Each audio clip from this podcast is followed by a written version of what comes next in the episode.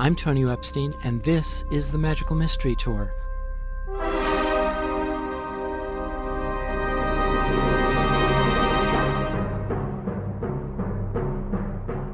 Join us as we dive into the heart of things, exploring new ideas and new ways of seeing and being in this wondrous, crazy world we share together.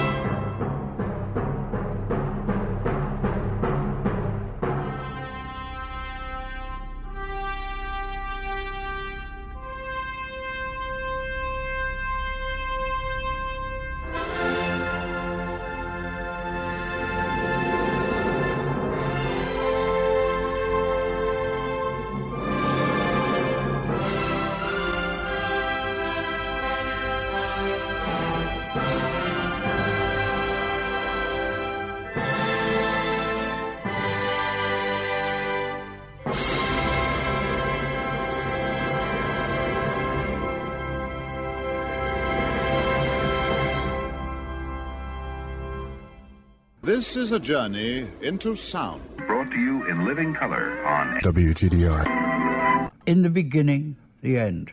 It's a story, but that's why I'm here to tell you stories. So, where to start?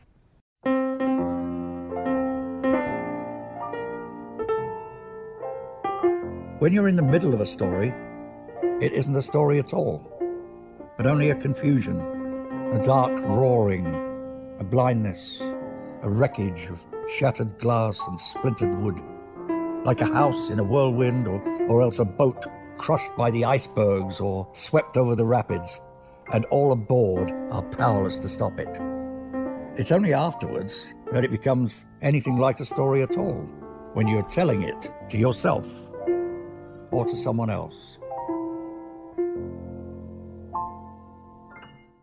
My guest is Caveat Magister. He's a journalist, short story writer, novelist, former denizen of a Buddhist monastery in India, a nightlife reporter for Playboy, a longtime Burning Man participant and former volunteer coordinator, among other things he's done at Burning Man. And he's the author of a new book, The Scene That Became Cities What Burning Man Philosophy Can Teach Us About Building Better Communities. Caveat Magister, welcome to the Magical Mystery Tour. Thank you. It's a great pleasure. It's a pleasure to have you. I, I enjoyed this book very much. First off, what is Burning Man? How did it begin, and what was the intention behind it? well, the phrase Burning Man is actually applied to a number of different things right now and can get a little confusing. Burning Man usually is a shorthand for an event in the desert of Nevada, the Black Rock Desert, in which 70,000 people, give or take, come together and all create a city together and then live in it for a week and then take it down and leave no trace behind. It is, in fact, the largest leave no trace event in the world. But that event is best described as Black Rock City, which is the actual name of the city, because while Burning Man and Black Rock City were synonymous for a period of time, Burning Man also is at this point a global culture, uh, which is something that a lot of people don't realize that there are, in fact, over well over 60 events that happen around the world in over 30 countries that are all participant driven, that are all participant led, that all follow 10 principles of Burning Man and have things like no commodification, no vending, an emphasis on radical self expression and radical self reliance. So, in many ways, Burning Man is best described as this culture. And while Burning Man is often a shorthand for the event in the desert of Nevada, that should be called Black Rock City just to differentiate itself. Burning Man began in 1986 on Baker Beach in San Francisco when two men and their families, uh, Larry Harvey and Jerry James, decided as a sort of a family picnic style event to go and build and burn a life-size wooden man on the beach. And when they did this, there were some other people around, and they all came and sort of gathered around it and it, it became this potent, beautiful moment. And people wanted them to do it again, so they did it next year. And a lot more people came. And then eventually they moved it out to the Black Rock Desert, where first fewer people came because the desert is much harder to reach and it's a much less hostile environment. But gradually, more and more people came, and suddenly, over just a couple of years, thousands of people were coming, and then tens of thousands, and it, that grew uh, not only to be a city of 70,000 people that is temporarily created and then taken down every year, but a global culture and even a movement. So, what was the intention behind that original burning man or burning of the man? Was it kind of like a, a ritualistic burning of the man, or or was it something less than that? That is probably the most common question that Larry Harvey, the man whose idea this was, Jerry James was the his friend and the, the person who actually built it. It's probably the question that he was asked most in his life from that point onward, and it's a question that he never answered. Burning Man, as a culture, celebrates things that we do for their own sake, things that you are intrinsically motivated to do. And the question that is most relevant is not why did Larry burn the man, but what is it that you want to do now? Why are you here? What is this for you? And by not answering that question himself, Larry opened up the door for everyone to bring their own answers to it and to have their own experiences. I like that. That, in a sense, that's the ultimate burning of the man. I, I think that's a good way to look at it. There's really a way in which Burning Man as a culture doesn't encourage inherited explanations and meanings, that it is something that you discover for yourself, not just the first time, but every time you do it. And that is a that is a very significant difference from the way most of us live and, and most culture operates most of the time. So how does Burning Man support that kind of environment of self discovery? I think there are there are a couple of different ways, and, and here I should mention that we are using Burning Man now as a, a third meaning, which is the the organizers, the organizing entity that does the Black Rock City event. Burning Man, the entity is now a nonprofit called the Burning Man Project, and that is also distinct from the culture and from the event. But so let's let's say people want to organize a Burning Man event, whether it's the Burning Man Project or whether it's anyone else. How do they encourage this? The first thing is by a phrase that is used a lot in creating these kinds of events is you, you create the container, but you don't fill it. You create the conditions under which people can come and bring their own content, bring their own things that they want to do. And this will often mean, for example, securing the, the necessary permits. Uh, if you're out in a desert-like environment, or you know, the, the porta potties, you know, take, taking care of those kinds of logistical things to create container in which events will happen. But what it doesn't mean, and, and this is this is where things get really tricky for people to understand, even though it's very simple, is you don't create prescribed entertainment that people can just wander around from. And this is something that's really different. So, I mean, for example, a number of years ago, a friend gave me a, a wonderful present and took me to the Aspen Food and Wine Festival. And there was no question of what we were going to do there. We walked around to all the tables, and if they had wine, we drank it, and if they had food, we ate it, and then we went to the next table but that was entertainment that was provided for us. If you go to a music festival, then there is music on all these stages that someone has provided, that the organizers have provided for you. And you go and you watch and you listen and then you, you go to the next one. For a Burning Man event, you don't create any of that or, or very, very little of that. Instead, you give an opportunity for the people to come and do it themselves. What do you want to see? Well, then you should bring that. And so people will create tent cities. They will create open bars. They will build a newspaper and actually report on what is going around. Anything they want to do, however whimsical, however weird, however little sense it might make to anyone else. If they want to build a giant sculpture, they build a giant sculpture. If they want to create a stage on which DJs perform, okay, but they have to build the stage and they have to bring the DJs and or they have to open it up and say, you know, anybody here want to do this? You make it participatory. You emphasize that people have to do it themselves. And this is why we say when Black Rock City is being created, people are creating the city. They're building the city together. The Burning Man organization, the Burning Man Project, is doing very little of that. They're they're creating the trash fence at the perimeter. They're establishing porta potties. They're they're setting up the roads, but they're not filling it with all of the amazing and weird things that have happened. That's what the participants are doing. They're building those structures. They're coming in. They're deciding, well, I think this year we're going to have a juggling conclave, or this year we're going to have a billion bunny march. You create the environments in which people can create their own meanings by creating environments in which people do what they're going to do, bring their own things, but are not passive spectators just observing somebody else's entertainment or somebody else's artistic product. That seems to be the core of this whole thing is that it's all generated by the desire and passion or inspiration of the people that come to Black Rock City.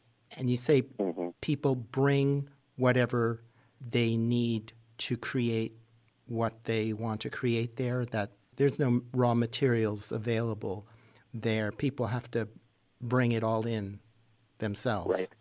Right. I mean, like I say, some, some infrastructure things are done. The roads are created, for example. And for major things that people want to bring, there will be some placement on the city maps ahead of time so that people know where they're going and, and where to set up, although that affects only a, a limited number of camps who, who really want to do something. But yeah, to an extent, it is hard to process given how much we are used to our entertainment and art and, and much of our lives is being handed to us and saying, okay, these are your options, go do that. It is created by the people who come there, which makes it unlike almost any major event on Earth. Certainly, Burning Man is often called a festival, but I, I don't think that's right at all. Precisely because at a festival, you go and you see the things that people have, you know, brought for you and to entertain you. And here you come and you create it yourself. That that really is one of the key differences about Burning Man event as opposed to uh, most other things. And in the creation of Black Rock City, people are somehow coming together and forming communities, and you say that Black Rock City is a city of communities. Yeah, this, this is one of the amazing things that Burning Man has demonstrated. Now, this has been happening for over 30 years, and like I say, it started out just as an experiment with two guys and their families on the beach, and then they moved it to the Black Rock Desert as, as part of a San Francisco art community that sort of called the Cacophony Society that, that said, hey, we want to help with this. And now we think of it as this massive global event, you know, 70,000 people, huge media coverage. But early on, in those first few years, it was several hundred people just out there in the middle of this vast expanse of desert. And they could do whatever they wanted. It was an open frontier. It was in so many ways just the Wild West. And you had this very rough and raw environment in which people could do whatever they wanted. And that spirit has been part of Burning Man ever since you know, come and create what you want to create, what you want to do. And what has been discovered time after time, year after year, is that when you give people the opportunity to do whatever they want, most of the time they start creating communities that, especially over time, they start coming together and supporting one another and saying, well, I want to do something that I can't do alone. And someone else says, yeah, I want to help with that. And they start to build communities. It wasn't originally a city. The idea wasn't, hey, we're going to go to the desert and build a city. The idea was, we're going to go to the desert and we're going to burn this giant wooden man. But the more people who came to that with the opportunity to do whatever they wanted to do, the more communities formed. And suddenly they realized, we have a city here. We're creating a city every year. And this process has repeated itself year after year after year as people come in and they're in an environment where they can do whatever they want. And over time, what they want to do is form community, come together. And it is very much not just a city of communities, but a culture of communities. It is a global culture of people creating new kinds of communities now. It's, really remarkable. And it, it's something that most people don't see coming because we think, oh, well, when people can do whatever they want, they're going to be really individualistic. They're going to be, you know, nasty, and the worst sides are going to come out. And sometimes things like that happen for a little while, but over time, people form communities that's what we really want to do. That's what, when given the choice to do anything in the world, we eventually come around to. I want to form a community. That's what we want to do. It's amazing. But my sense is people probably don't, well, maybe now they do, but originally people weren't looking for communities. They were exploring the possibilities of this wide open blank canvas. And then when they see other people doing things that spark an interest in them or reflect some some passion or inspiration within themselves, they probably want to join them. Well, you're absolutely right. It was not originally an exercise in community building in that sense. That was not on the table. That was not what people had in mind. But it's what we've discovered has happened. It, it emerged. So much of Burning Man is not the result of a blueprint or a master plan. This was nobody's idea that, oh, we're going to go do this and it'll work this way and then it'll work this way. It's a very organic, emergent culture. It came out of this, and this is what we have discovered. And you're absolutely right that it's not people necessarily coming and saying, I want a community. You're right, as you know, as Burning Man has gotten bigger, more and more people have come just for that reason. But so many people come just because they have a vision they want to explore, because they do want to go a little crazy, or know, they don't know, but there's something that they feel like they need to, to confront in themselves, and they wander around this environment where people are engaging in their passionate weirdness and their personal idiosyncrasies, and they discover not only their own capacity to do this, but most of the time a desire to do it with people to me, the spirit of Burning Man is the epitome of this. Is is when you're wandering around and you see someone doing something weird and amazing that you don't understand at all, and then you say, "Can I help?" I mean, that is really to me a distillation of what the spirit of this all is. But it doesn't work because people come in and say, "Okay, I need to find my community now." It works because people come in and say, "All right, what am I passionate about? What do I really want to do?" And the more they pursue that, the more they find themselves engaging in community and creating community. It starts with you as the individual. What do you really want? What do you really care about? What are you intrinsically passionate about? And then from there, everything builds. So you really have to pay attention to what's going on inside of yourself and get to know who you are in order to allow this to emerge. Absolutely right. And that, that is the process. In the book, I call this applied existentialism that you are in this environment where suddenly you have all the options in the world to do what you want to do, but there's also no way to win. It's in a decommodified environment, so there's almost nothing that you can buy. You had to bring what you have, so you, you can't engage in the sort of usual chasing after money and status and power that most of us, you know, occupy our lives with. Or bring our old games to or it. Or bring our old games, absolutely right. And so you're suddenly confronted with this question, what do I want to do? What do I really Even- want to do? what do I really want to do? Exactly right. What is it that I really care about just to do for its own sake? And that can be very difficult for people, actually. I mean, you, you see these people wandering around the desert trying to figure this out, and they're sort of like lost souls. And, and the, the more you resist, the, the harder it is. But yes, it works because people over time, sometimes just people just take to it. Sometimes just go, I got this, and are, are suddenly in it. And sometimes it's a struggle. But yeah, it's a process of figuring out yourself, of getting to know yourself on a whole different level and what really you really care about.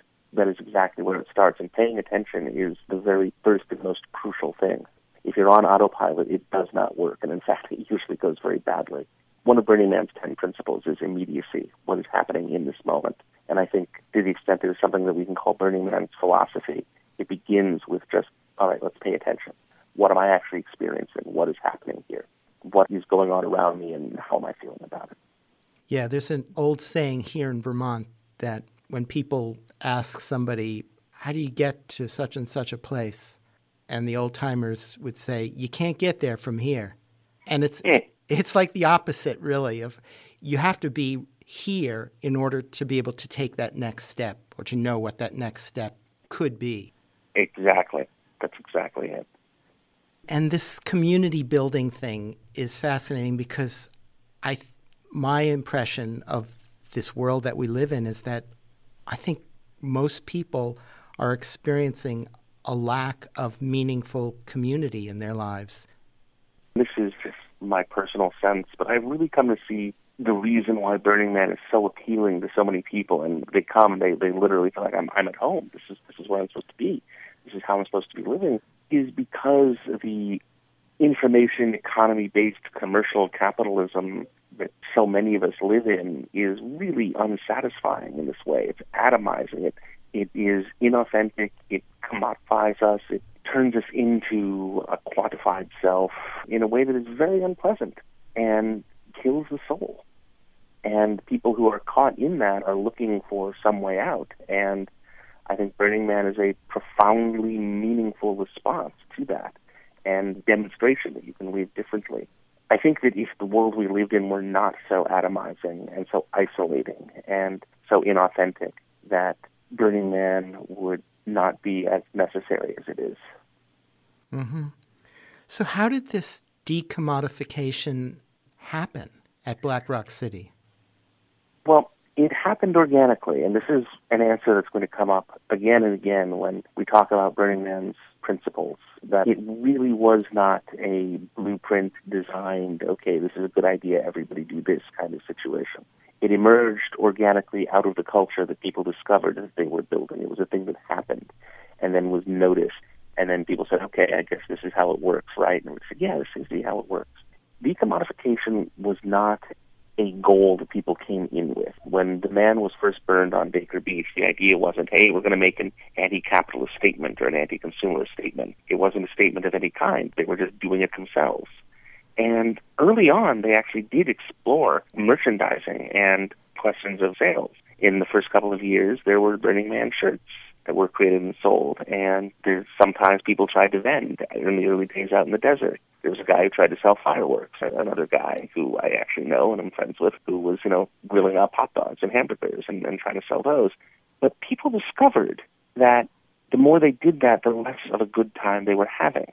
That they were actually having a better time when they did things themselves and when they gave things away as opposed to bartering for them or as opposed to trying to sell them. That the experience they had together was more like the experience they were looking for when they took commerce out of the equation. And again, this isn't a larger sort of money is bad kind of statement because, of course, they bought their camping gear to go in. They bought their food. You know, the, the idea isn't that there's no money involved in this ever. But the idea as they came to see it was that when we do get together, when we are in this place together doing this thing, commercial enterprises gets in the way. That when we mediate our own interactions with one another through money, so that instead of just being present with you, I am marketing to you, or I am selling at you, or I am trying to, you know, do brand awareness. That these are things that get in the way of authentic human interaction. And that's not the kind of community that we want to build. And so decommodification as a principle didn't emerge out of some larger sense of right and wrong. It emerged out of the fact that when people got together, they didn't want to do that. And they realized they were having a better time and a better experience and a more meaningful experience when they didn't do that with one another. And this, on the one hand, seems revolutionary, but on the other hand, it's also kind of common. I mean, when family reunions happen, you know, you don't really go around to your family members and say, okay, you know, I've got potato salad and I'll sell it to you for, you know, three dollars a half pound. Or, you know, if you're the guy at the family reunion who's trying to sell everybody on your insurance company, you're kind of a jerk. So it's, it's on the one hand kind of revolutionary to have decommodification as one of the key principles of an event like this. But on the other hand, it's also very basically human. We know that if you want to have an authentic interaction with someone, you don't try to sell them something. So why isn't this happening more in the outer world? Why, why only at Black Rock City? Obviously, it's not only there, it's happening in lots of other smaller communities as well, and even in a few cultures that are older, more traditional cultures. But Absolutely. why isn't this happening more in our broader outer culture? A couple of reasons. And the first one is just that we live in a society that is so saturated with commercialism that it really doesn't occur to us most of the time, right? I mean, let's be honest. The idea that you could go somewhere that is, you know, filled with people and not buy what you need is kind of weird for us most of the time, right? I mean, it's actually startling given how basic decommodification is that a lot of people, it just doesn't really occur to them but it doesn't. And I'll say that I was the same way when I first got involved with this. You know, wait, what do you mean that I can't go and just get a meal plan, or if I want to get a you know sweater on site, just buy a sweater on site, or, or, whatever. I mean, it's actually kind of weird for people. It's something that they have to think about and, and figure out much of the time because our lives are so saturated with commercialism. So that's one reason. Another reason is, let's be honest, throwing an event like this without commercial sponsorship and vending as income is actually hard.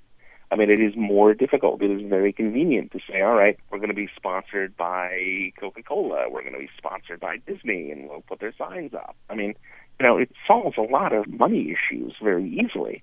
And so it is harder. It's also, though, where things tend to go so wrong. I mean, there are all kinds of events and festivals right now that are trying to do what Burning Man does, and they all take the shortcut of saying, well, sure, but we're going to have sponsors and we'll have a vending area, and what's going to hurt? Well, But it does.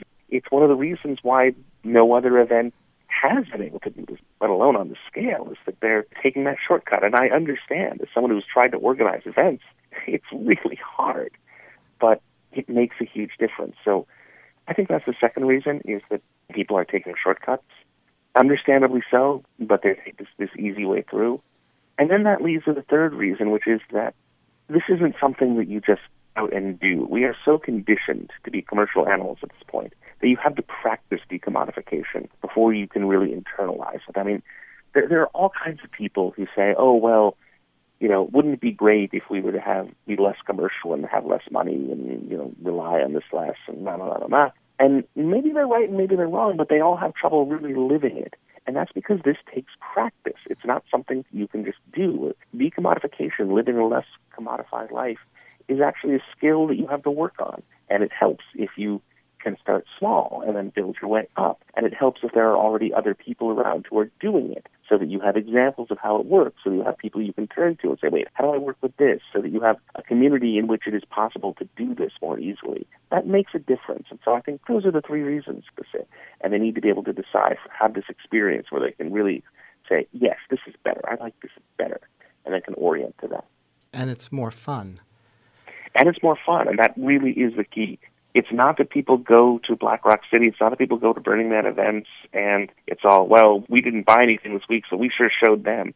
No, this is a way that they have actually chosen to be for a week because this is better. They like this better. And that's it's more fun, and that really is what it comes down to. Not that it's some larger point that oh you have to do this to be a good person. It's that it turns out this is something people actually want to do once they have the experience of it, and that's really remarkable. If you're just joining us, my guest is Caveat Magister. He's a journalist, writer, a former denizen of a Buddhist monastery in India, a nightlife reporter for Playboy, and a longtime Burning Man participant and former volunteer coordinator, among many other things he's done at Burning Man. And he's the author of this fascinating book that we're talking about, The Scene That Became Cities what Burning Man philosophy can teach us about building better communities. And this is the Magical Mystery Tour. So, getting to another one of the core principles of what you call radical inclusion, could you talk about the conversation you observed between Larry Harvey and Isaac, who was one of the members of the Cacophony Society not the Cacophony Society, the American Situationist movement. Oh, the, right. Yeah. Okay, um, got it. Right. What it came down to was we, we met Isaac at this, this museum exhibit, and he was a member of the Situationists in America. And the Situationists were a European arts movement, primarily in France, that was very influential on the avant-garde. And uh, many of the Cacophony Society members were influenced by it. Larry discovered it in the 90s after he was already doing Burning Man, but he thought it was tremendously interesting and had a lot to say about what he was doing. And then the idea of the situation is primarily is that the world has been turned into a spectacle that encourages passive consumption rather than direct engagement. That all the forces of the world, the commercial forces, the cultural forces, are being turned into things that we passively consume, and thus we're not really engaged in our own lives. And it's a powerful idea, and one that really does speak to what Burning Man is trying to accomplish by getting people to be directly engaged and participatory and do things themselves. But as we were talking, it became clear that Isaac had never been to Burning Man and didn't actually think all that much of Burning Man. And Larry asked him why. Isaac didn't know who Larry was, and you know, found out in this conversation. And Isaac said, "Well, you know, I mean, the thing about Burning Man is maybe it was interesting early on, but now, from what I hear, it's overrun by squares." And Larry said, "Oh yes, it's filled with squares. It's filled with people who aren't artists." And Isaac thought that Larry was being self-deprecating, you know, that he was he was being humble. And Isaac said, "Well, you know, that's okay. You know, you can't really keep them out." And Larry said, "Oh no, no, we we encourage them. We welcome them. How else do you know that you're having an impact?" And Isaac said, oh, "Well, I've never really believed in that convert the masses stuff." And Larry, without missing a beat, said, "Well, I've never believed in the romantic allure of the underground." And oh, that moment spoke to me so much. That that really is a big part of what radical inclusion is, is that we're not trying to be underground. We're not trying to be cooler than anyone else. It's not, you know, oh well, do you know the, do you look the right way? Do you drop the right names? Do you have the right references? Do you listen to like the right music? It, it's it's come join us. We welcome the strangers. That is literally part of the principle of radical inclusion is that we welcome the stranger, and it's come as you are. You don't have to sign up for anything in order to come be part of this. It's come as you are. Now, obviously, there are some things that we do value. We have 10 principles, and you should know that you are joining a community in which these things are valued and these things make it all go. But you don't have to believe in any particular doctrine or agree with anyone about anything. Just come and join us. That's really very much at the heart of radical inclusion.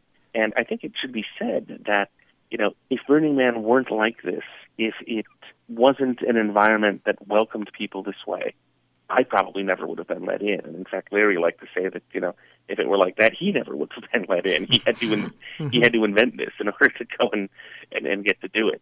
So many people think, oh, I'm I'm not you know cool enough or artsy enough or avant-garde enough to join Burning Man. And no, we're we're we're all just a bunch of people who came out saying, I don't know what's what's here. I don't know if I can do this but we found ourselves welcome. That's such an important dynamic. I mean, I, I remember growing up feeling left out of many things and feeling like an outsider in many contexts. And then on occasion, I would be like an insider in, in certain groups.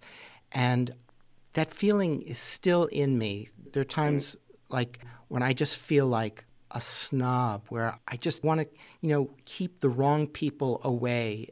And then I realize, wait a minute, that's what's wrong with this world. That's what's making this world so insane these days is that we're doing these, we're playing these games with the world around us and we're not even aware of of how it's ruining our lives and our experience in the world. Yeah, it's it's amazing how quickly these things shift and how hard it is, even if you've felt on the outside, once you're on the inside, to remember, oh, no, no, wait a minute, I need to reach out to people who might be in the position that I was in. And it's like decommodification. This is actually something that, that takes practice, that takes work to realize that, oh, yeah, no, this act of inclusion is important and something that I need to, to figure out how to do and keep going in my own life, even when I'm at the very bullseye of whatever the inside is. But it's so important I mean, periodically people will, you know, this is an argument that comes up in Burning Man cultures. You know, well, we we can only sell so many tickets. You know, are we getting the right people in? And it, it is true that people who dedicate themselves to the culture and work for the culture should, you know, be able to attend the events. Absolutely. But by the same token, the more we keep new people out, and the more we say, well, we just want to play with people who are just like us, the more things atrophy really quickly there are so many different things in, in Burning Man culture that are now iconic and a big part of it that, of course, weren't there at the beginning. It was somebody none of us ever knew coming in, saying, "Hey, I want to try this," and suddenly we went, "Oh my God, that's amazing! How did we not know we needed that?" Radical inclusion is not just a wonderful human thing to do, but also a profound source of, of cultural vitality and, and rejuvenation because people are coming in and they're bringing their own passions, right? We're in an environment where we ask, hey, what do you really want to do? What are you really passionate about? And when people come in and discover that, it gets weird, it gets unusual. But when people are bringing their authentic passion to a community and saying, this matters to me and I want to do this, it's so energizing and, and amazing and so much that people you, you never imagined have to offer and radical inclusion is a way of keeping that going, as well as being a, a very lovely human action to do. Right. It's much more than just a nice idealistic way of of relating to the world. Mm-hmm. Exactly, and this is, this is the same thing as I was saying before with decommodification. It wasn't like there was a you know early document, a blueprint early on where you know where someone said, okay, and we're going to be inclusive because it's the right thing to do. It's people as they were living in this culture and building it and emerged out of it, realized this is better. This is a better way to be. We like this better when we are inclusive. We like what happens. We like who we are better. We have a better experience when we are inclusive. And so, yeah, it, it emerged organically out of that, not out of some larger moral precept, although I think you and I would agree that this is the right thing to do. But just because the better you get at it, the more you realize this is a more enjoyable thing. This is more fun. This is how I would rather be living.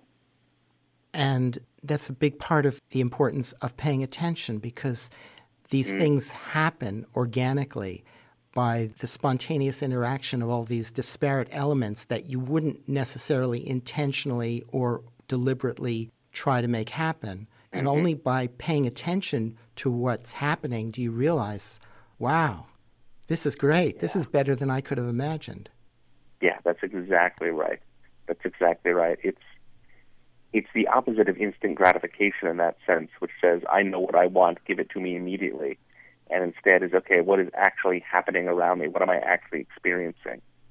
And when you have that, when you have that immediacy, you're you're able to realize that oh wait a minute I'm I'm actually enjoying this more this is a this is a more interesting time this is a better time this is what I want to turn towards and orient towards yeah and there's another thing that you you say about Burning Man that Burning Man is not benign mm-hmm. could you explain that and how Burning Man is different from like the usual retreats and transformational events that most people in our culture try to escape mm-hmm. to? Yeah. This is the thing that if I had one thing to make sure people understood when they were coming to Black Rock City or a Burning Man event or participating in Burning Man culture, this would probably be it that it is not benign, that it is in fact quite dangerous. And what that danger is has shifted somewhat over time. When people were first coming out to the Black Rock Desert, the environment was incredibly dangerous, and they didn't know what they were doing, and so there was very much a possibility that they were going to die. And the desert is still an extremely dangerous environment. I mean, it is really important to know that. People need to take their hydration very seriously, their shade very seriously. But as it has grown into a city of 70,000 people, it has become much better at taking care of each other that way. And so it's still dangerous. People do die at Burning Man. It does happen. There are a lot of injuries as well. But what we're really talking about more often is the fact that this is an environment in which people are discovering their intrinsic passions and pursuing them and chasing after them in ways that they haven't tried before.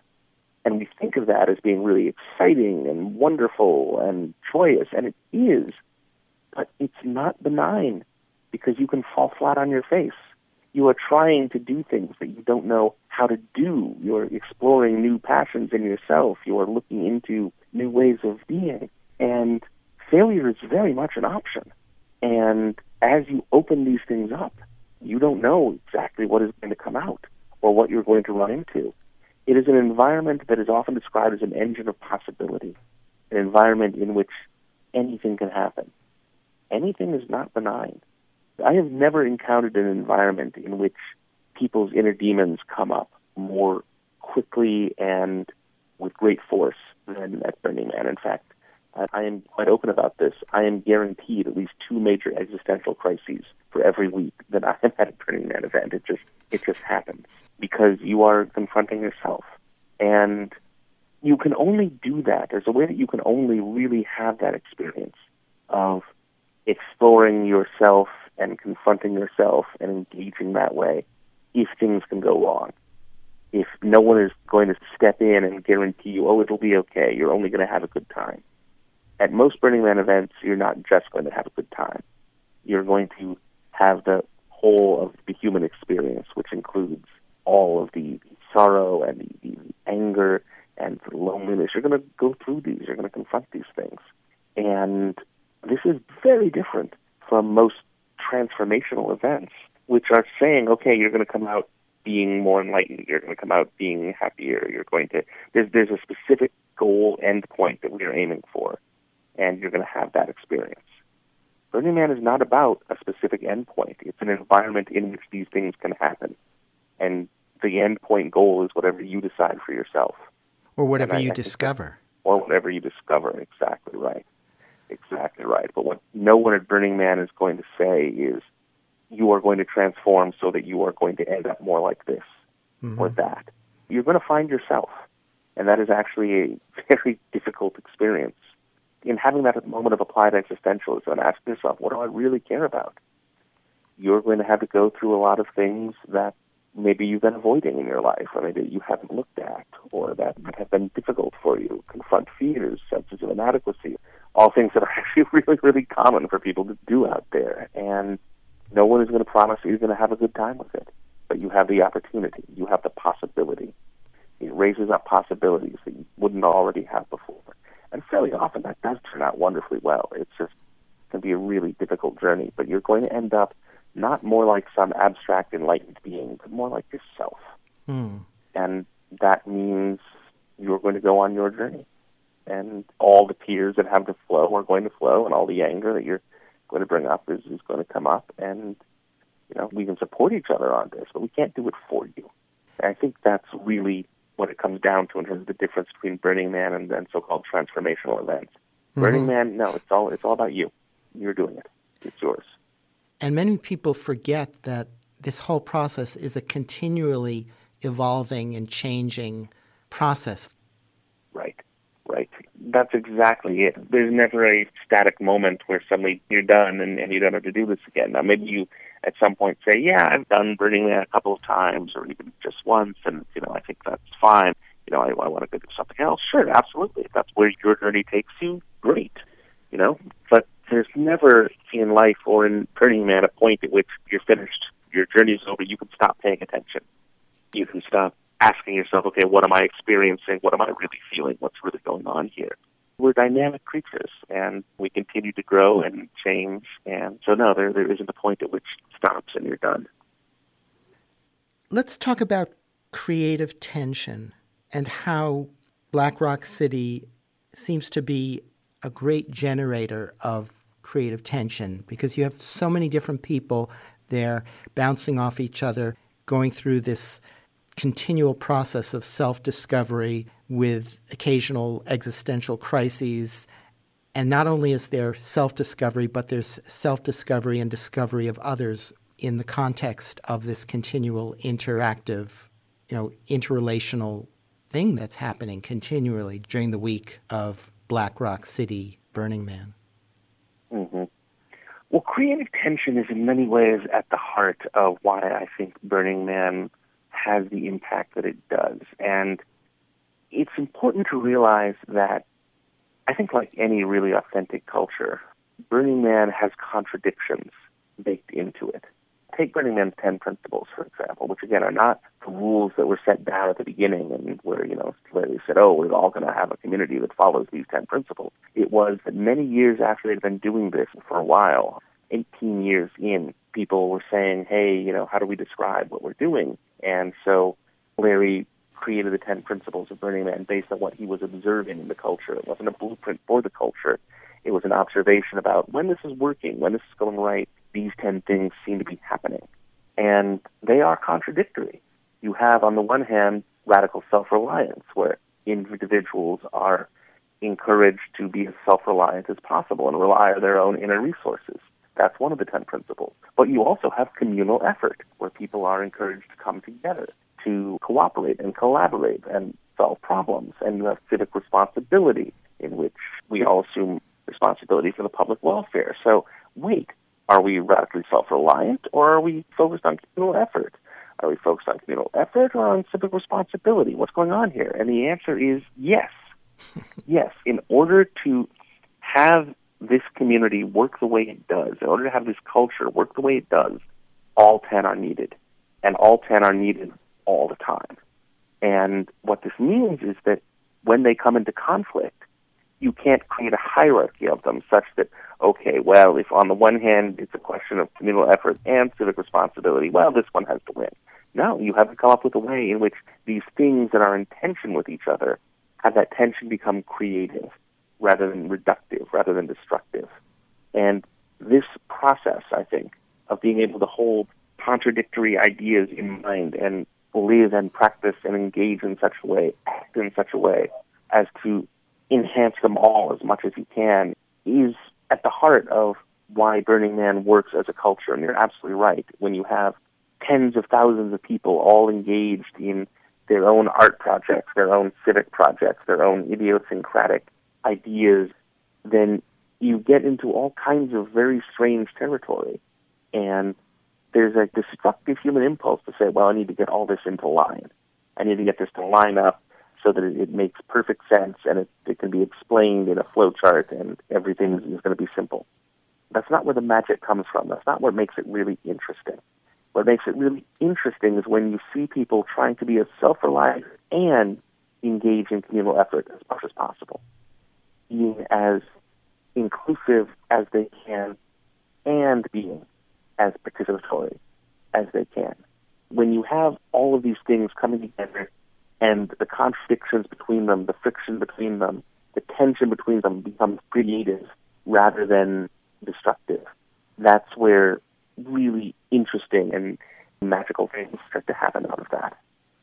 I wonder if you could tell a story to illustrate some of these ideas and principles that we're talking about. Sure.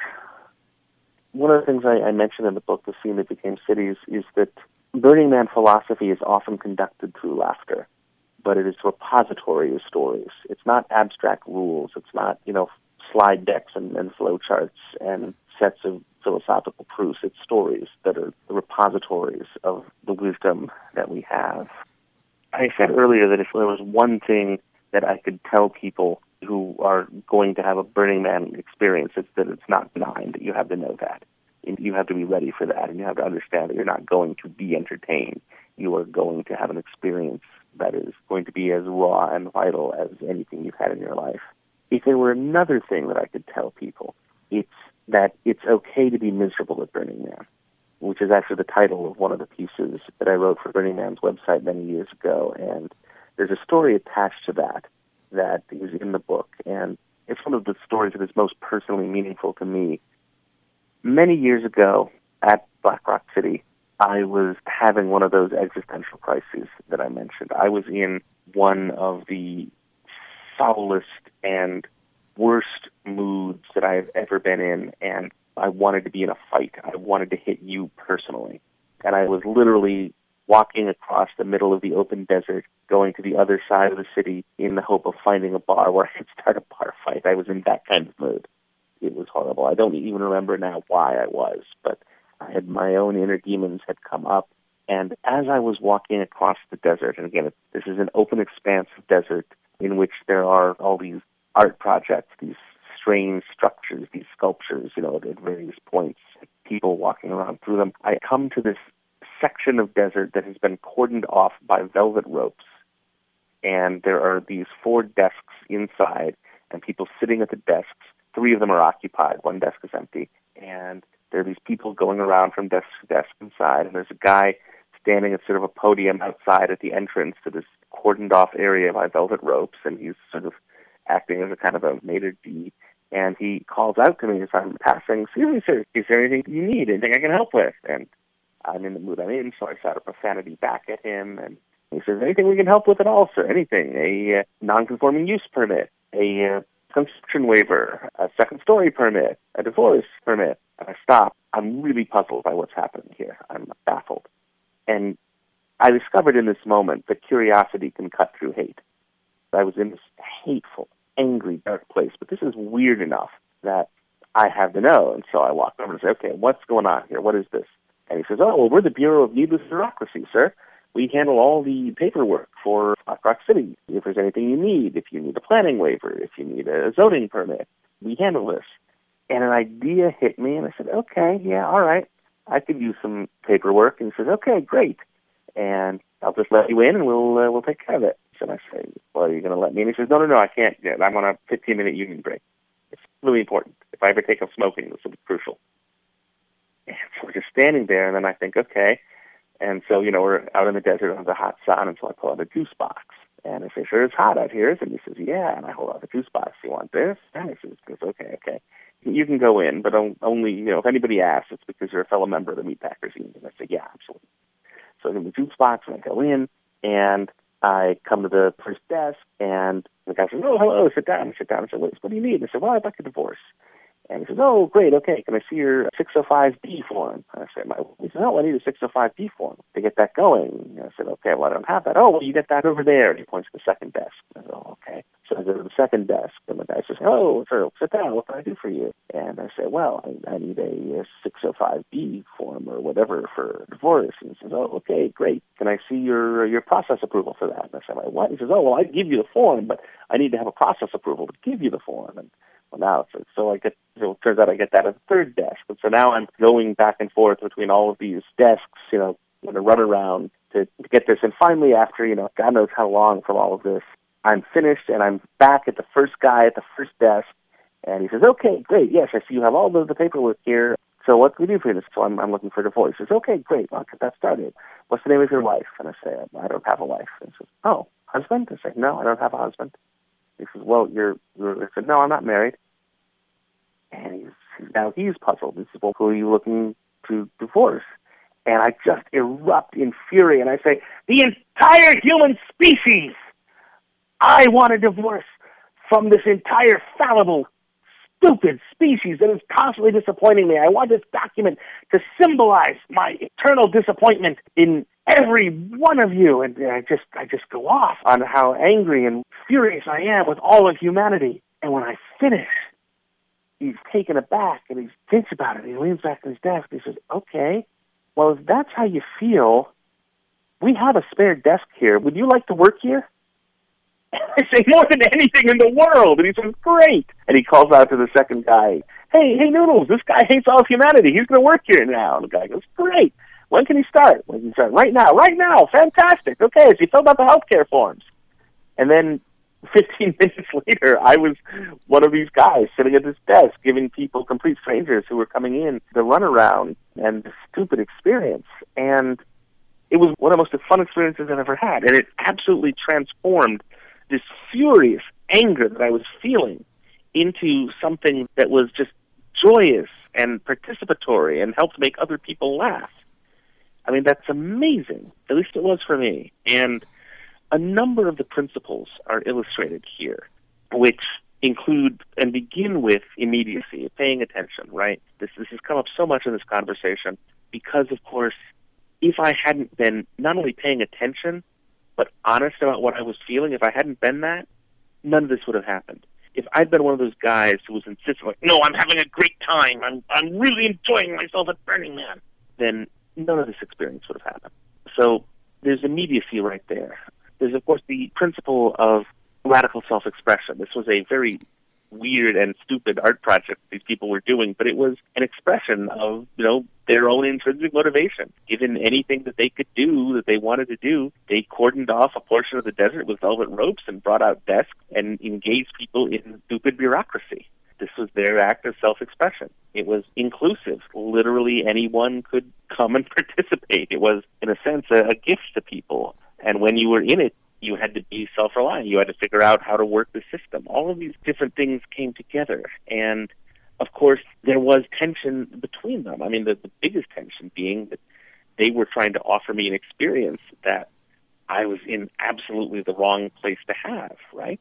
They were doing this stupid, jokey kind of thing, and I was angry at the world and wanted to hurt somebody. And yet, you bring these things together, and instead of one of them conquering the other, instead of my hatred and anger destroying their whimsical art expression or their whimsical art expression forcing me to put on a smile and being like, yeah, okay, I'm having fun, sure. Instead, we got both in. I got to be as angry and as furious and as depressed as I really was. And they were able to take that and bring it in, authentically in to what they were really doing. And the result was that they got a whole new recruit in to participate in their project, and I had the most amazing time. We said, all right, let's play with what we really have here and get more of both. Let's make room for both. Does that make sense? Absolutely. And I loved that story. Thank you. Yeah, no, it really it was really a meaningful event for me. They actually invited me to come back the next day, and I said yes. oh, yeah. Another example of what can happen when we pay attention and make ourselves available to something outside of whatever we think we're doing or trying to do. Mm-hmm. Mm-hmm. Absolutely right. And not just paying attention, but being honest about it. Like I said, this is why I, I often title the story "It's Okay to Be Miserable at Burning Man," because if I had been pretending to be something I wasn't, if I had been pretending that I was having a good time and oh sure I'm you know I'm really happy at Burning Man, if I hadn't been honest about what I really knew was going on with me, it couldn't have happened. That paying attention and then that being honest about what was going on was just so important.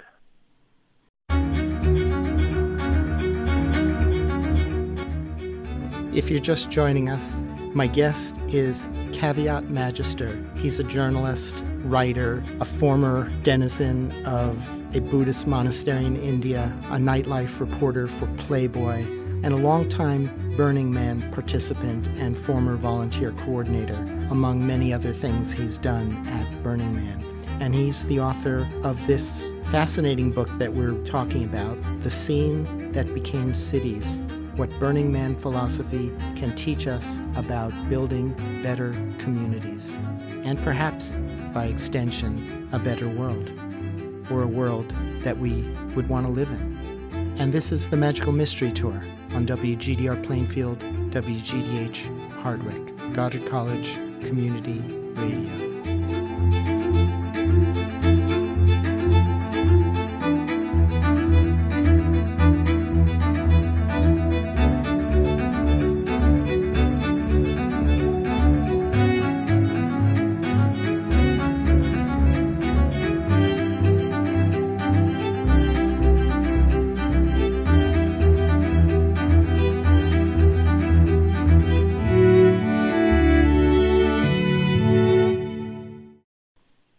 I'd like to talk about Burning Man and politics. Mm-hmm. In 2017, there was a Burning Man Global Leadership Conference. Could you talk about what happened there when the subject of Burning Man and politics came up? Oh, oh yes. There have been a number of Burning Man Global Leadership Conferences over the years. Uh, they actually started in 2006, I think, as a regional network conferences, and then they just grew and grew, and eventually I got involved. And in 2017, which as of the time we're talking was the, the last one that's been held, there was a panel discussion on Burning Man and politics because, of course, in 2017, this was just after the 2016 presidential election, there was very much a sense of urgency among much of the world and certainly, you know, a large portion of the Burning Man community about, okay, what's going on here? What do we do? And the question has come up periodically, is Burning Man a political movement? Does it have politics? And this is a complicated question because having political positions is hard to reconcile with radical inclusion. If anyone is welcome here, if we respect and welcome the stranger, then we can't have a political litmus test. We can't say, well, you have to agree with us on, you know, our stance on environmentalism or social justice or what have you. You know, we can't have these kinds of litmus tests. And yet, at the same time, we're a radically self expressive environment. And so people's politics can't be chased away either. You have to be free to express what is important to you.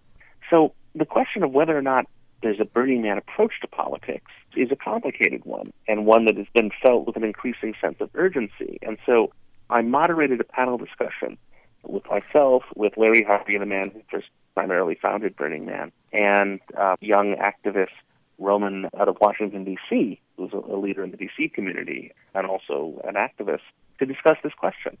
And, you know, I had a lot of carefully nuanced thoughts and questions to put to them, and then eventually we'd get around to opening it up to the audience and, and come out the question, okay, is there a Burning Man way to do politics? And I want to emphasize that if someone goes to Burning Man and is inspired to be politically active, more power to you. I mean, whatever your political positions are, if you are inspired to get active and participatory in democracy and in politics, great. That's fantastic.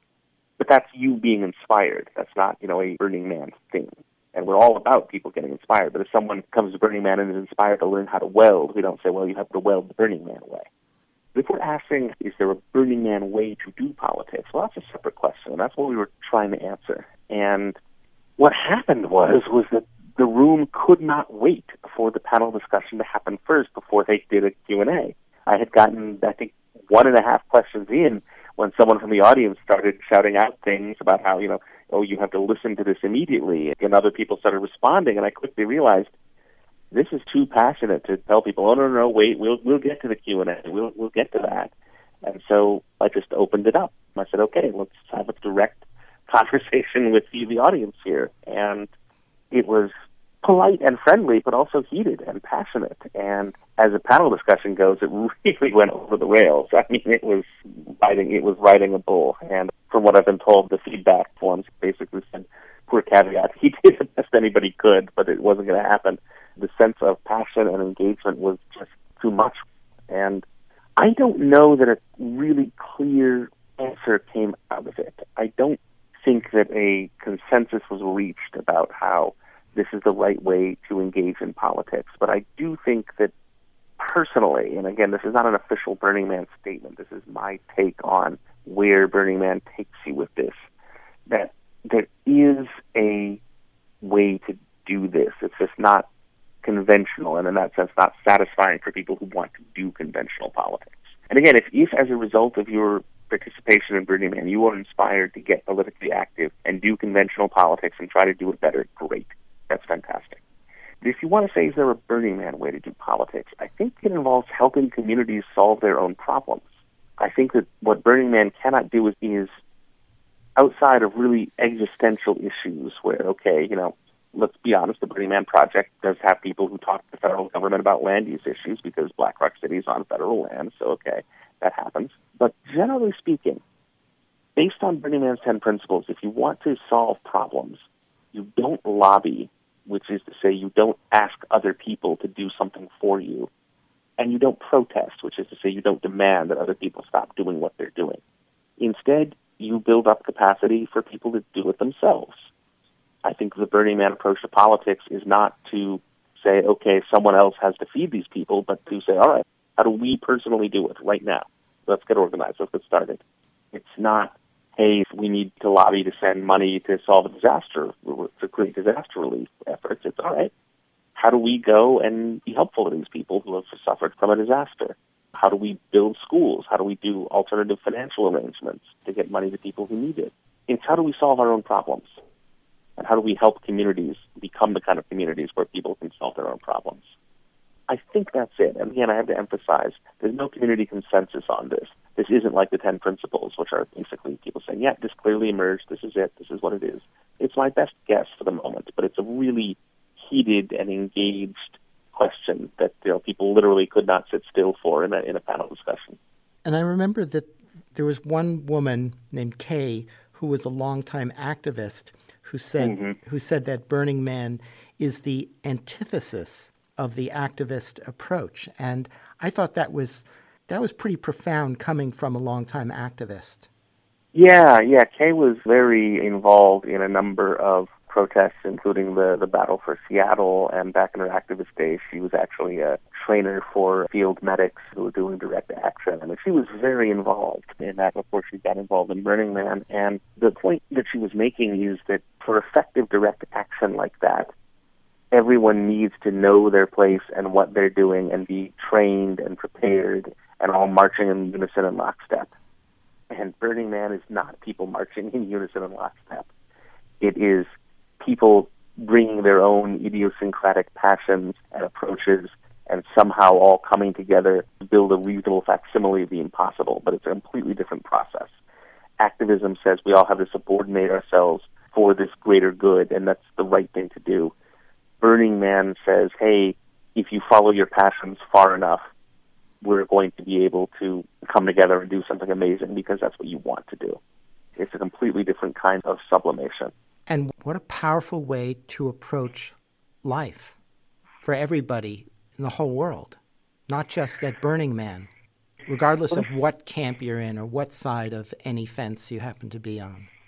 No, absolutely right. And this, this is why the subtitle for the book, The Scene That Became Cities, is what Burning Man philosophy can teach us about building better communities. It doesn't have to stay in the desert. It doesn't have to stay in Burning Man at all, actually. I mean, these kinds of techniques don't have to be used just to build Burning Man. They can be used to create almost any kind of community that you want to create as, as long as it is open to people's individual passions and engagement, as long as you're trying to make people participants rather than spectators. And that's why it is important. It, it does demonstrate that this is possible. Burning Man is a prototype. It's not a finished demonstration at all, but it's a prototype that this is possible, that this can work, that this can be done, that we can in fact live this way. And the, the point is not that anyone has to, but that a whole lot of people, you know, millions of people at this point, myself very much included, feel like, yeah, this is a better way to live. I would rather live this way. I would rather figure out how to orient myself towards this kind of living, towards a life that is filled with immediacy and participation and radical self-expression and radical self-reliance and radical inclusion. I would rather try to live this life than the one that has been handed to me and basically asked me to do my job so that I can be passively lulled into complacency by all the entertainment options I have available. I would rather be part of a community that is building something because I would rather be building something. Know, a lot of people discover that yeah, this is how they want to live. This is this is actually this is actually better. Yeah, I, I felt that way for many years now and wondered how can we help to facilitate that happening. And there's another thing that you write about that after Burning Man, that people go through a kind of existential crisis when they return to the outer world and they have to deal with the old game that isn't fun to play. Yeah, that is one of the more difficult moments that people face, especially people who really had a profound experience in the Burning Man space, is you go back out to the rest of the world, to your life, and you say, oh, how do I reconcile this? What do I do? How do I live a life that is more like that in a world that is not supportive of that? And in many ways, this is the fundamental cult challenge that Burning Man culture faces right now. And this is the point where we are saying, okay, let's figure this out. Let's figure out how to make this happen. And there are experiments going on with art funding models, with community development, with shared housing. But how do we figure it out? How do we do that? And the thing is, there's not going to be a one size fits all answer for this. Because, of course, the whole point is that we're not a one size fits all culture because we're not one size fits all individuals.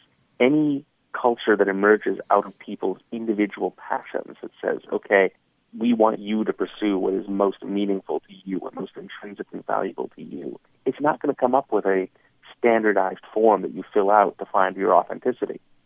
It's going to get different and it's going to get weird, and different communities are going to handle it differently because they have different people in them. But we're now at this point where a critical mass of people are saying, all right, I want my world to be more like Burning Man. How do we do that? How do we get there? And I think in much the same way that Black Rock City emerged out of a bunch of people who had just gone to the desert to play in a frontier, I think that we're going to see more and more Burning Man environments emerging out of people who leave Black Rock City, who leave Burning Man events and say, okay, I want to make this work. And one of the big challenges in all that is economics. Mm-hmm. The current economic system that we have is very elitist and it's not fun for the 99.9%. Yeah.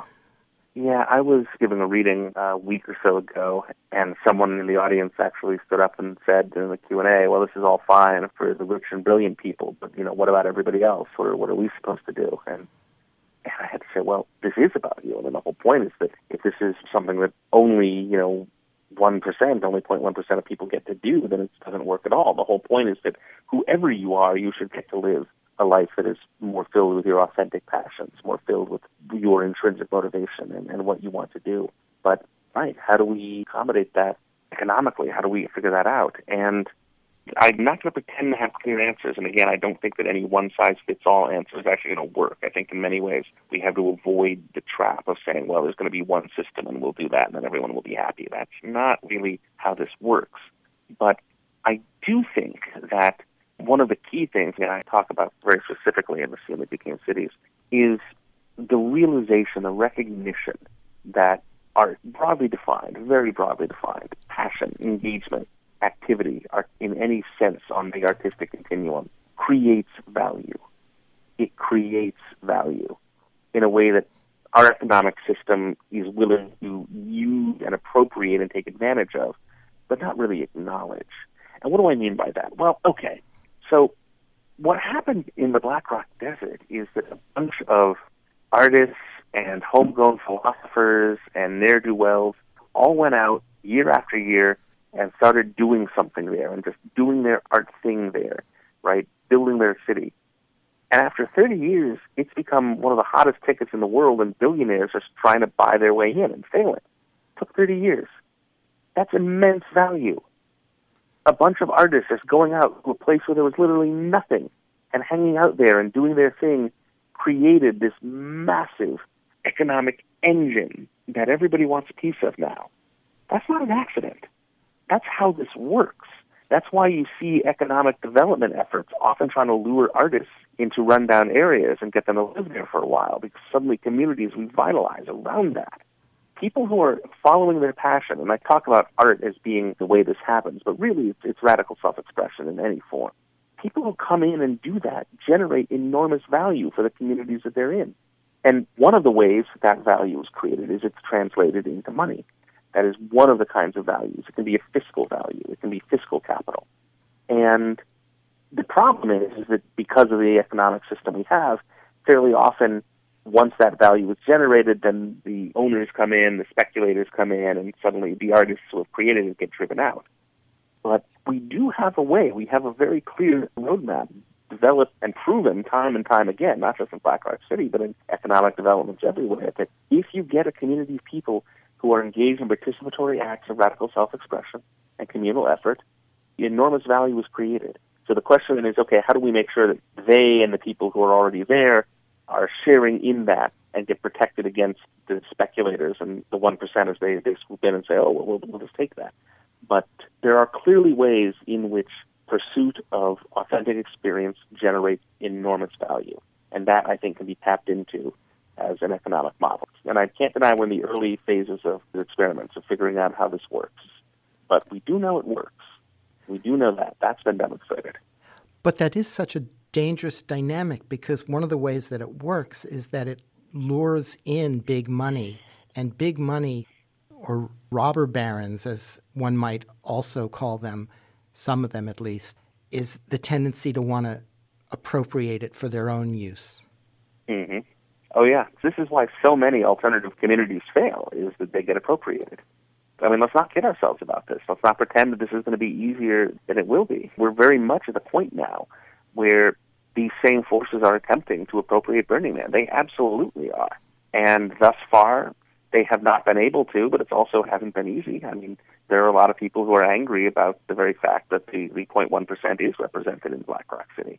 It's a struggle, but it's also a struggle, we understand, and it's one we have to have. There isn't a way out without going through. So, all right, let's keep generating this value, let's keep creating it, and let's hopefully over time find better and better ways to not be appropriated. And the good news is that not being appropriated is actually a really simple dynamic. You just don't sell out. You just don't. You don't trade your social capital for access to fiscal capital. And I say it's really simple. It is conceptually simple. In practice, it's actually really hard, which is why so many of these cultures who are trying to do it fail. It's so easy to sell out because that's what the old game tells you to do. That when you've yeah. been made an offer that seems to be very attractive, everybody thinks, oh, this is success. I've made it. And yet, in the process of making it, you essentially cut off the life blood to the limb that you're on. Mm-hmm. No, that's exactly right. The problem is precisely that we don't take social capital seriously. We've been conditioned to take money seriously.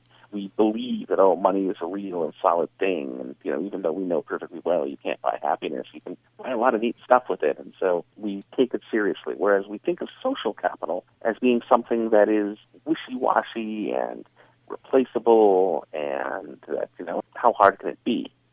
And it's just the opposite. Money is actually a conceptual art project. You know, currency is an imaginary resource that is very renewable. And we see that now with cryptocurrencies, and people say, well, I'm just going to create a currency and let's see if it has value. That's actually a conceptual art project. That is what currency is.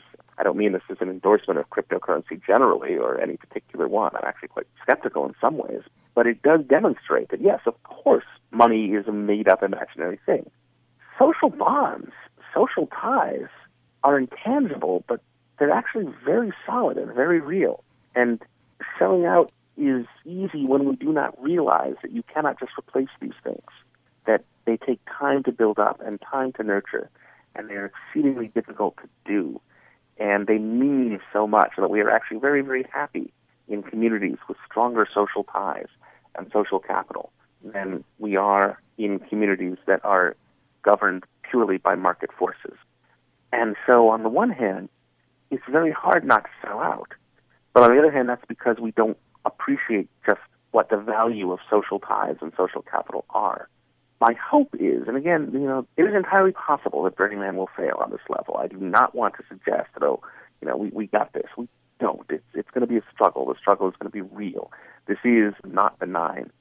But one of the things that Burning Man makes apparent as people come into it is just how important social capital and social ties are, and how much there is to value from that, and how much environments that encourage immediacy and radical self expression and inclusion have to offer. And so hopefully that will make selling out less of an appealing option. In fact, in many ways, Burning Man's biggest appeal is to people who, having sold out, are now lost souls and don't know what to do with themselves. In many ways, Burning Man may be the answer for a culture that has sold out. Mm-hmm. Right. It's a way to re enter. Exactly. I think Burning Man, frankly, has a lot less to offer cultures and communities that have these kinds of ties and have real strong community ties and an ethos in which the community looks after the individual and the individual looks after the community. I think it has less to offer communities like that.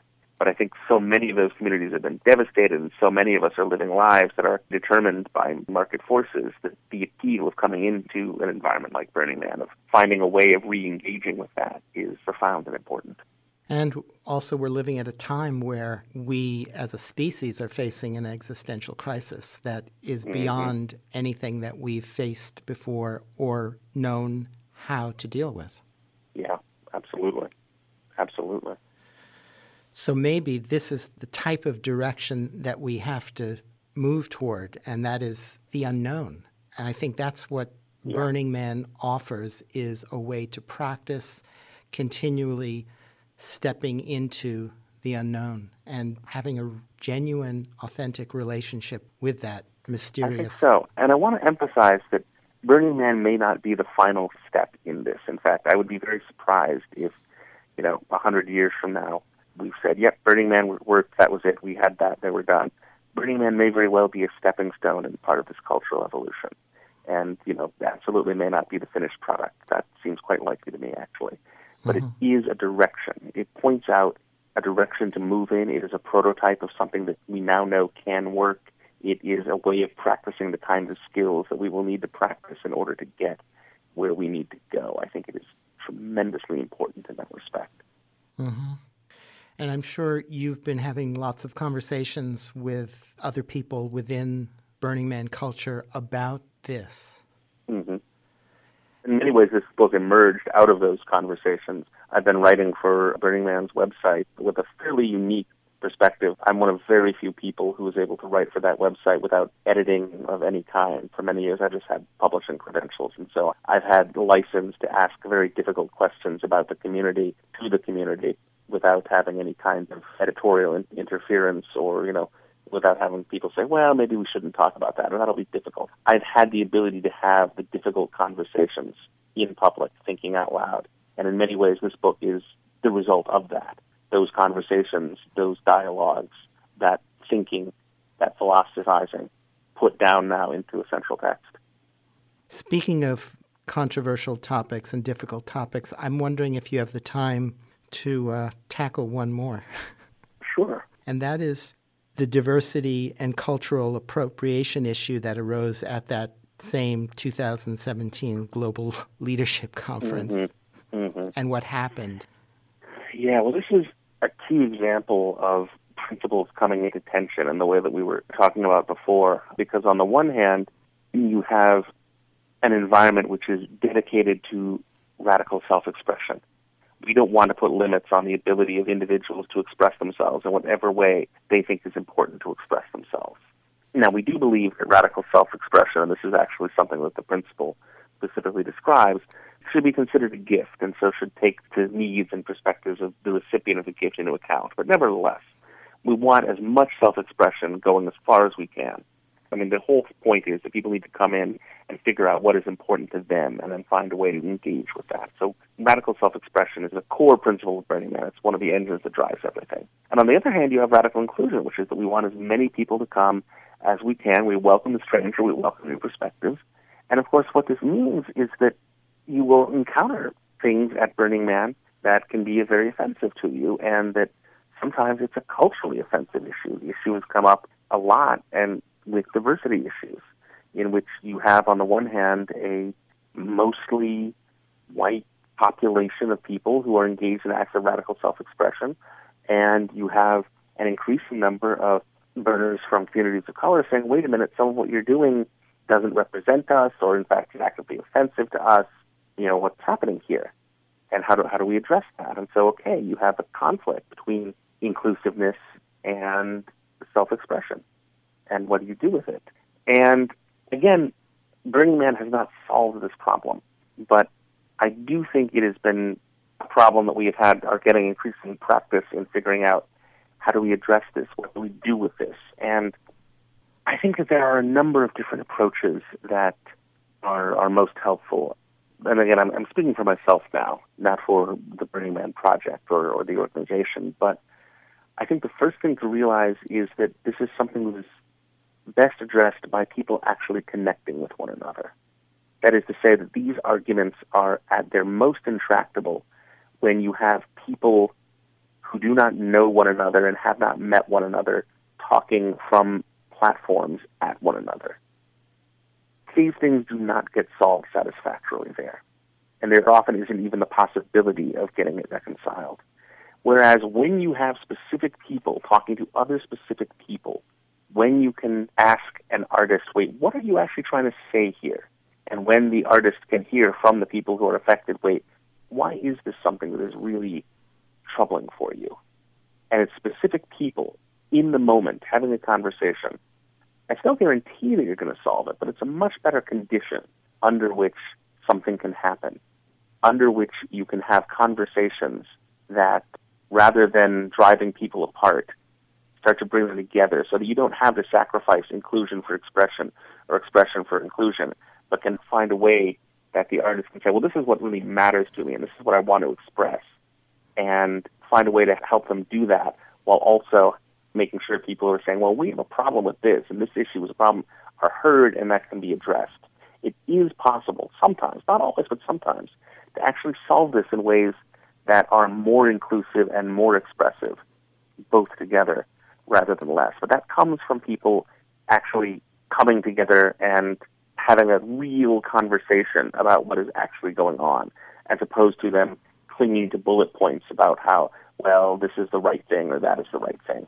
It's a human issue rather than an abstract philosophical issue. And I think the best way that Burning Man addresses this is less by saying, okay, what's happening in Black Rock City, but by recognizing that we are a global cultural movement now. There are Burning Man events in Japan and in Taiwan, in Argentina, in Brazil. One of the largest Burning Man events is in South Africa. And so you have communities of Burning Man all around the world. And the best thing to do is to reach out to neighbors, not to wait and say, okay, well, you know, who we want to have show up at the event or who gets tickets, or even wait till a problem shows up. But reach out to neighbors get to know the people who live in your community of, different cultures. Ask, how can we help? Not even, hey, do you know about Burning Man? You like this Burning Man thing we do? That's kind of obnoxious, frankly. That's proselytized in a way that nobody needs. But if you have resources, if you are a local community that does things involving communal effort and leaving no trace and civic responsibility, reaching out to other organizations in, in different areas of your community among diverse cultures and saying, how can we help? That makes a difference.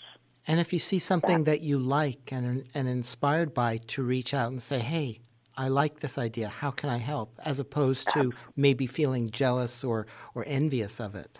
Mhm. Mhm. Absolutely right. If someone is doing something amazing, even if you don't understand it, reaching out to them and saying, "Hey, how can I help?" That's the spirit right there. That's that's what it is. And I, I think it's in that area. It's outside of Black Rock City. It's in Burning Man as a global cultural movement that diversity is best addressed. And again, not as this abstract thing of, oh, we need diversity for diversity's sake? What of neighbors reaching out to neighbors, communities reaching out to communities, of people where they live reaching out to other people who live next door and saying, hey, how can I help? That to me is the most human and most successful way that these issues can be looked at and addressed. That's beautifully said and a great point to end on. Caveat Magister is a journalist, short story writer, novelist, former denizen of a Buddhist monastery in India, a nightlife reporter for Playboy, a longtime Burning Man participant, and former volunteer coordinator, among other things he's done at Burning Man. And he's the author of this wonderful book that we've been talking about, The Scene That Became Cities What Burning Man Philosophy Can Teach Us About Building Better Communities. I've enjoyed this conversation so much. Oh, we've, me too. We've covered so much wonderful territory, and this has just been really, really wonderful. And I want to thank you so much. Thank you. It's been a great pleasure.